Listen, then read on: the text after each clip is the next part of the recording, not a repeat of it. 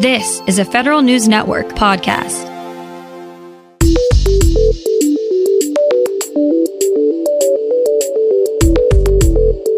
Coming up on today's federal newscast, as Hurricane Dorian starts its warpath up the East Coast, the Defense Department makes adjustments for its healthcare recipients. Obviously, FEMA is busy as well, helping with response efforts. Loses a high ranking manager after a very short term. These stories and more in today's federal newscast.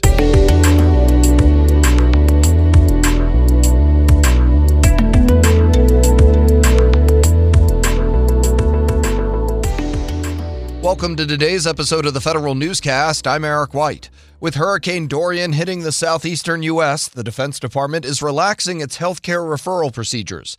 Many of the area's military treatment facilities are closed, so the Defense Health Agency says TRICARE beneficiaries who live in North Carolina, South Carolina, Georgia, and Florida will be allowed to see providers in any location without a referral. The policy waiver is in place until October 1st.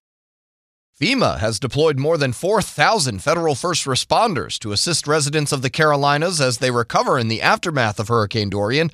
Acting Administrator Pete Gaynor says that does not include more than 6,000 National Guardsmen and FEMA's partnerships with the Red Cross and other public sector power companies to restore electrical lines. Holly Greaves, the Environmental Protection Agency's chief financial officer, has stepped down just over a year into the job. Greaves worked as a senior manager for KPMG before serving as the CFO since last March. Wednesday marked her last day. Deputy CFO David Bloom will serve as EPA's acting CFO. EPA Administrator Andrew Wheeler, in an all hands email, thanked Greaves for her role in maintaining a 19 year streak of clean audit opinions. The head of the NSA's new cybersecurity directorate lays out her priorities. Federal News Network's Jason Miller has more. Ann Neuberger, the director of cybersecurity at the National Security Agency, lays out her three priorities as the new organization moves towards initial operating capability on October 1st. Speaking at the Billington Cybersecurity Conference yesterday, Neuberger says she's focused on unifying the organization, focusing on the hardest cybersecurity problems, and enhancing collaboration across the public and private sectors. She says by concentrating on these areas, NSA will bring offensive and defensive capabilities closer together and share threat analyses and offer more tactical intelligence to partners. I'm Jason Miller. The latest version of the Defense Department's Cybersecurity Maturity Model certification is out for public comment.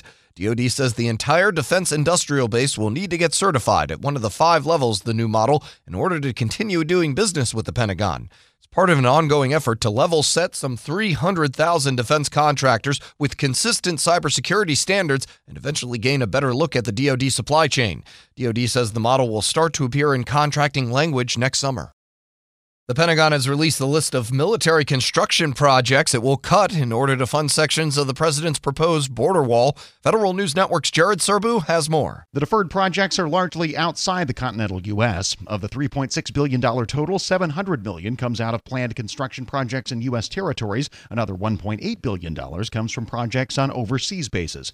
Pentagon officials are now asking Congress to add additional funding to the military construction budget to backfill the money taken away from those projects, but they acknowledge acknowledge it will be an uphill battle. Jared Serbu, Federal News Network. The IRS's procurement shop is looking at robotic process automation as a way to tackle more work with fewer employees. Harrison Smith, IRS's Deputy Chief Procurement Officer, said his office has seen its fourth quarter workload increase by 10% over the past five years. In the same period, its procurement workforce decreased by 40%. The agency is testing a new way to experiment with RPA tools called Pilot IRS that allows the agency to quickly pull funding on projects that don't show results. Veterans Affairs is partnering with the Labor Department and U.S. Interagency Council of Homelessness to expand a reintegration program for veterans. The agencies collectively awarded $48 million in grants to community organizations through the Homeless Veterans Reintegration Program.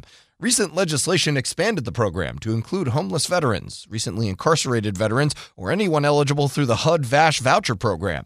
The reintegration program gives veterans job training, transportation, and professional training to help them find jobs. Labor and VA say they're training employees and grantees on how to administer the program. And the FBI and components of Homeland Security watch closely a legal development that could hinder their operations. We get more now from Federal News Network's Tom Temin. A federal judge rules unconstitutional the government's main terrorism watch list. U.S. District Judge Anthony Trenga decided the terrorist screening database fails to give people on it a fair chance to challenge their designation. The suit was brought on behalf of two dozen Americans who were Muslims and who suspect they are on the list.